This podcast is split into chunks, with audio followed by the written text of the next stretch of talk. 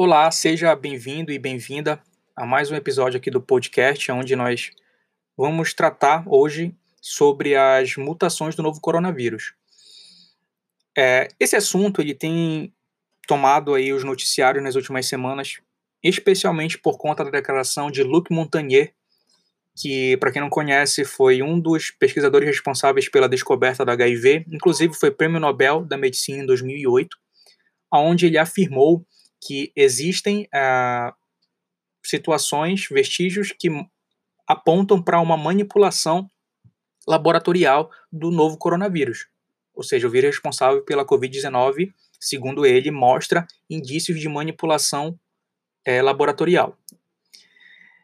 A partir disso, ele afirma que ah, existem fragmentos do genoma do HIV inseridos no genoma do coronavírus, e essa é uma afirmação muito grave.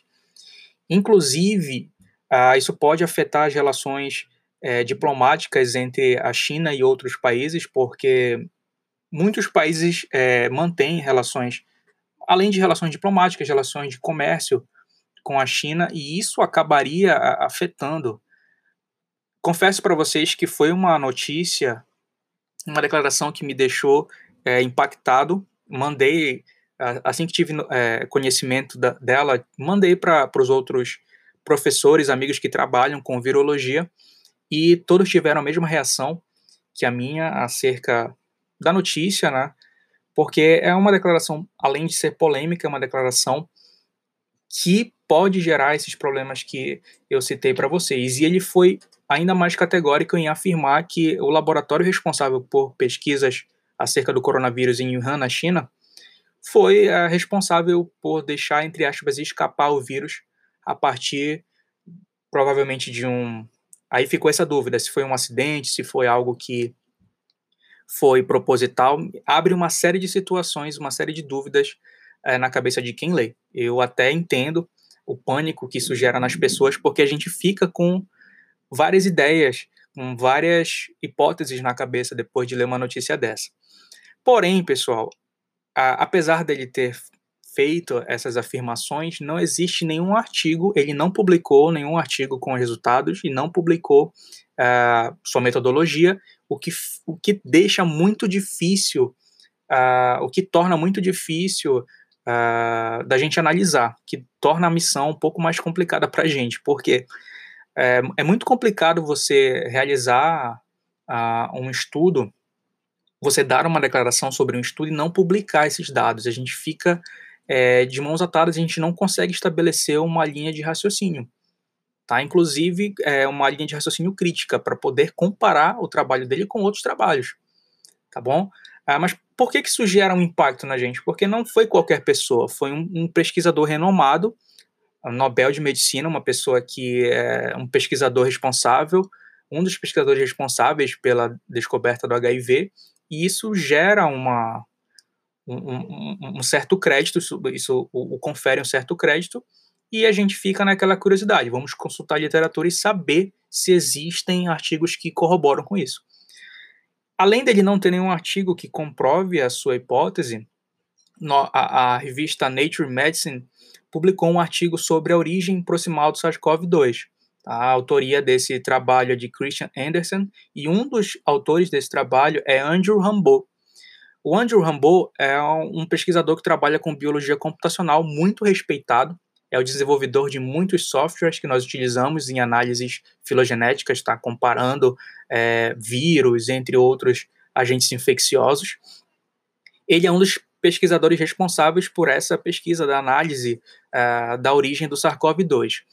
E a gente, nesse trabalho, que foi muito bem é, elucidado, que foi muito bem descrito, eles mostram que a região mais vulnerável do coronavírus é, é o seu domínio de ligação ao receptor, que a gente conhece também como a sigla RBD, tá? Para o português. É, esse domínio de ligação, é, eles evidenciaram através de análises computacionais que existem seis aminoácidos dentro do domínio que são extremamente importantes para o processo de ligação ao receptor de células hospedeiras, ou seja, eles são críticos no processo de infecção. E comparando o coronavírus que causou a epidemia lá na Ásia em 2003, que foi o SARS, Com o novo coronavírus que causa Covid-19, notou-se que destes seis aminoácidos que são críticos no processo de ligação, cinco são totalmente diferentes. Ou seja, os pontos de mutação que uh, o SARS-CoV-2 sofreu, que o vírus que causa a Covid-19 sofreu, são totalmente diferentes daqueles que causaram infecção no passado, o que mostra que são é, mutações, entre aspas, naturais, ou seja, possíveis de ter acontecido sem qualquer tipo de manipulação da laboratorial. Essa é a primeira evidência. Outras análises a, ao longo da, do trabalho, inclusive vou deixar aqui na descrição do, do episódio a, o link para você acessar esse artigo. A, ao longo da análise, ele mostra que existem outros pontos de mutação e de clivagem que são exclusivos do SARS-CoV-2.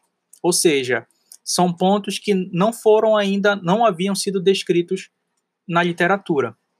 Ah, se existisse provavelmente uma manipulação laboratorial, como o Luc Montagnier sugeriu, ah, essas modificações seriam exatamente em pontos que viessem a interferir na, nesse processo de ligação do vírus com as células hospedeiras, o tornando mais eficiente, se fosse o caso realmente de uma manipulação para deixar o vírus mais agressivo, para deixar o vírus mais uh, uh, com um poder de ataque maior, você iria manipular nesses pontos de ligação. E não foi o que aconteceu. São mutações que não haviam sido descritas, mutações exclusivas do SARS-CoV-2. Tá? Então, só com essas duas, é, desses dois pontos do estudo que eu estou comentando aqui com vocês, você já refuta completamente o que o Luc Montagnier, de 87 anos, que é um pesquisador já renomado, como eu expliquei para vocês, é, afirmou na sua entrevista, o que para a gente é muito triste.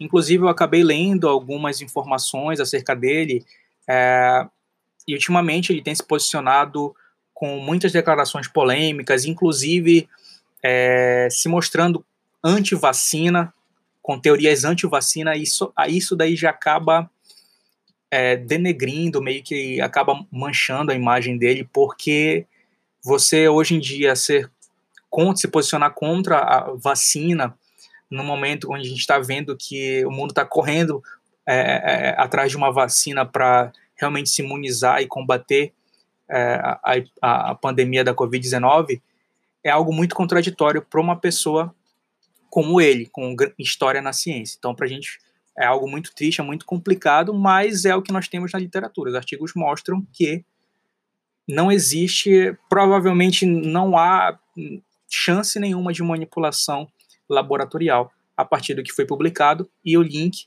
tá? Não sou, não sou eu que estou dizendo isso, tá? Não é o Aqui Nobre, são estudos que mostram um dos mais fortes é, é esse que eu acabei de comentar aqui com vocês sobre a origem do SARS-CoV-2.